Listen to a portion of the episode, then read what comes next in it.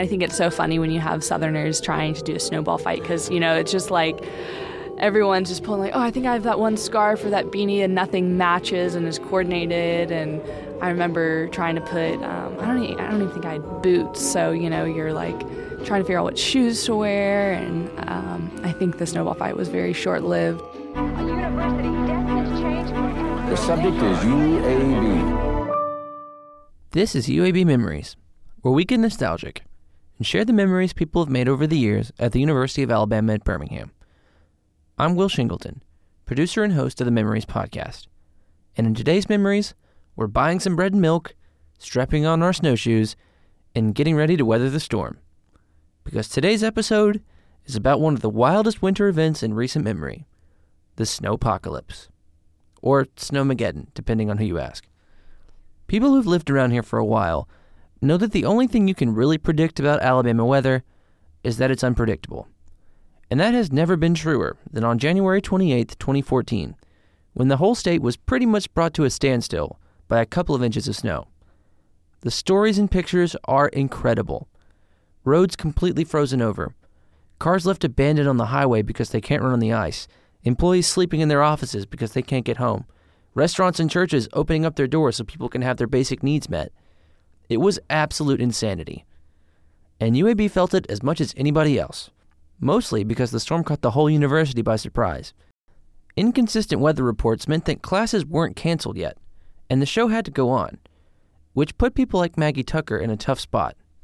The only reason I got stuck in that crap is because my um, speech TAs sent out an email that morning saying if you don't come to class, I think we are supposed to do speeches that day. If you don't come to class, then you're getting a zero. There won't be a makeup, blah, blah, blah, regardless of the weather. And I'm like, There's snow on the ground. What are you talking about? It's like 8:30, 9 o'clock, and I'm like, whatever, fine. Me and my little car are gonna putt putt along and try to make it. And so, okay, so I get to campus. Mind you, it takes me a minute to get to campus. I'm like, I live off Oxmoor Road, so I'm like, do I take the interstate or do I take Green Springs? Which do I do? So we go interstate. So I get to campus and I get to the UBOB parking lot and it's almost full at this point. So I like go to the top, whatever. And then, y'all, I swear, as soon as I parked and got out of my car, I get a notification that they are canceling classes because the freaking interstate is shut down. So I get back in my car. It takes me one. It takes me two hours to get out of that parking deck. One, and I'm like, I don't know why it hasn't dawned on me at this point. You know people on campus. You have friends that stay in dorms. You know people in Glen Iris why don't we just, you know, crash at someone's house? I don't know. Like a lot of people on campus that day, Maggie had to make a decision. She chose to venture out into the great cold unknown, and we'll get to how that went later. But many UAB employees, like Kim Wellborn, knew that home was too far away to try and make it. So for that night, they made their office their home, and their kitchen, it turns out. Well, I chose to stay in the office because I still, like Dr. Watts, thought I was going to make it home. Uh, and I thought, well, let everybody wreck and get off the side of the roads, and then I'll just have a straight shot home because I've done that on numerous occasions throughout the years here at UAB but that didn't occur this time. I we have nice couches in our office, so I had a nice couch, and we had the whole tenth floor. Half of the people stayed, so we were robbing everybody's refrigerator and all the, the vending machines were completely empty. Uh, we were able to get out and walk to the fish market, and they were open. And that's one thing, too, about the area around the university. I know Nukes made like over 400 sandwiches for the doctors and nurses who were having to stay for days. Um, so we didn't eat there.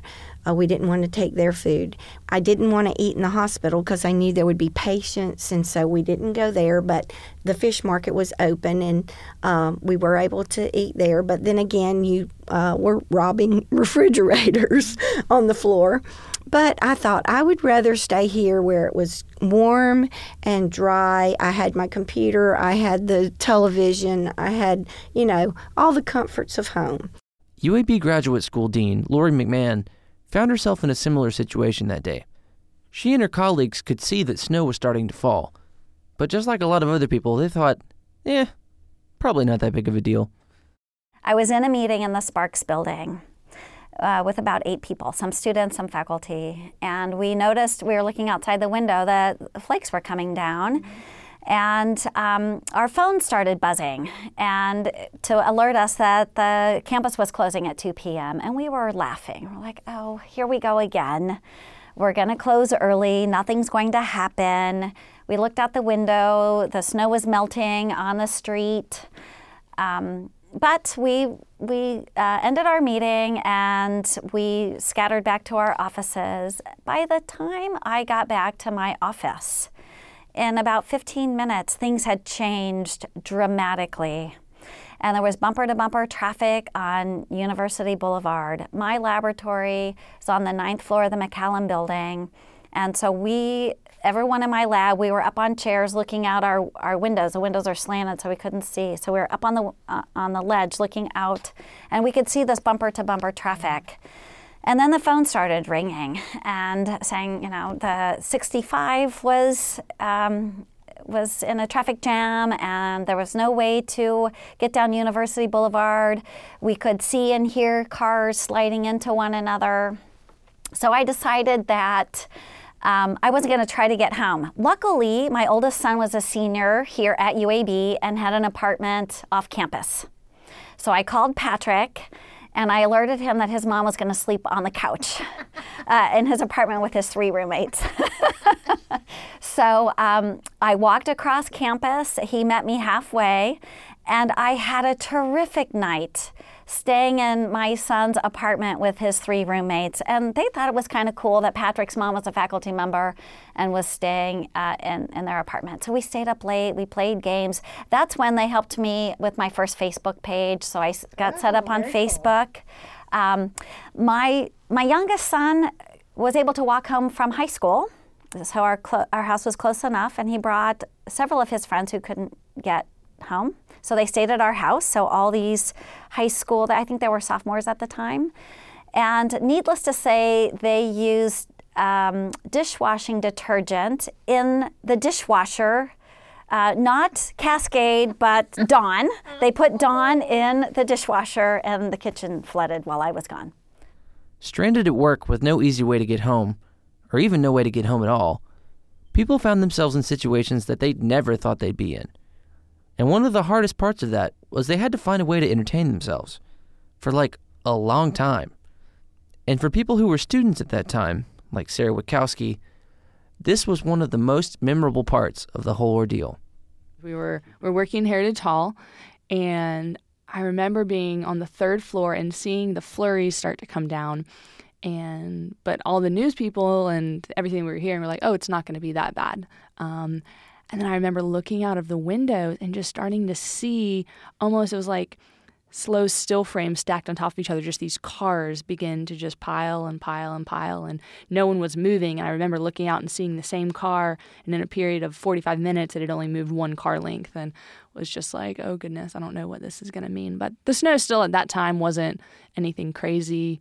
I remember, um, I think it was you, me and Brent, we ended up watching episodes from The Office.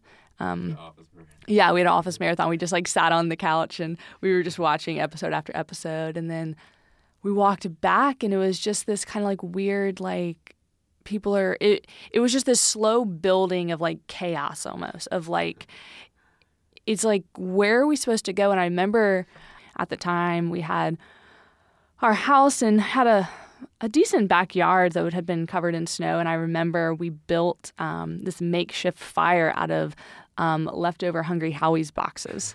Um, and I'm still not quite sh- I guess maybe the grease helped it burn somehow. Um, but I just remember, and I still have that picture um, in my head I can see so clearly. And so I'm, I think we made, we did like a makeshift dinner of the leftovers that were in the fridge at that point in time, and um, and then like um, good college kids, we built a blanket fort. And uh, I mean, Chelsea had all sorts of quilts and chairs, and it was just so fun. And so we basically just turned the living room into um, a campground with a blanket fort. And um, and then we all piled, I think it was just the six of us, uh, or the five of us at that time, and we just um, sat underneath there and it was just this surreal thing of like it was almost though in that moment that we had it so good in that moment that we didn't really realize that people outside like were having some of the worst days ever. You know, they were stranded on the side of the road. They were sleeping in their cars. They were having to stay at Walmarts and it was just that like weird moment of like this is like so fun. Like it could have just been a normal, you know, Tuesday night. Um it was just so peaceful and easy and normal and safe feeling. Um, it was it's definitely one of my most treasured memories. Tucked up in her house under their epic blanket fort, Sarah realized that she and her friends had definitely wound up on the easier end of the snowpocalypse spectrum. In a roundabout way, Snowmageddon had turned into one of her best experiences at UAB. But like she said, not everyone had been so lucky. Which brings us back to Maggie Tucker, who had a day long sojourn ahead of her to try and make it the whole four miles back to her house. So I start on Green Springs, and there's people spinning out. There's people like trying, like, it's mass chaos. It is snowpocalypse. So I'm like just chilling in my car. We're not moving. Still, don't think to turn around. Don't think to stay on campus. I just want to get home to the pups, who are, by the way, not alone. Had a roommate at home with the pups. They were taken care of. I'm in my car. Y'all, I was in my car for five hours, almost six hours, five hours. Didn't make it, oh, didn't make it two miles. And I'm like, I'm, I'm, I've seen too many people crash into too many people, whatever. We're to park at George Ward and we're to walk home. Again, I lived off Oxmoor Road, so that's a little over three miles. I'm like, sure, I got it. We have a limited amount of, of daylight. We're to go for it. So I get out. I'm in yoga pants, a t shirt. I have like one coat, a scarf, and some boots. Luckily, I had gloves and like whatever. Totally un- underprepared. Obviously, you're for fine. snow, ice, and 10 degree weather. So I set out on foot, scared to death. I'm like updating my mom the whole time and like calling friends. And I'm like, you know what? If I don't make it, I'll love you because it was cold. Um, anyways, so I get to my street. This is the best part. I haven't slipped on the ice, haven't fallen on the ice. I'm cold. I can't feel anything. My phone hasn't died yet. So I get to my street and there is a gas station to my right. And I'm like, okay, well, I tried to stay on grass most of the time so I wouldn't bust it. But the grass was running out and I had to cross the street. You busted. Literally 100 yards from my house, busted. Just feet come out from under me and I just fall flat. Did you not just so bad that somebody comes out of the gas station that they have shut down and goes, "Ma'am, are you okay?" And I'm like, "I'm just trying to get home." Call the ambulance. So finally get home. It's nice and warm. My roommate's cozy with my pups, and I'm like, whatever. Where have you been? So I call, and then I called my mom and I cried.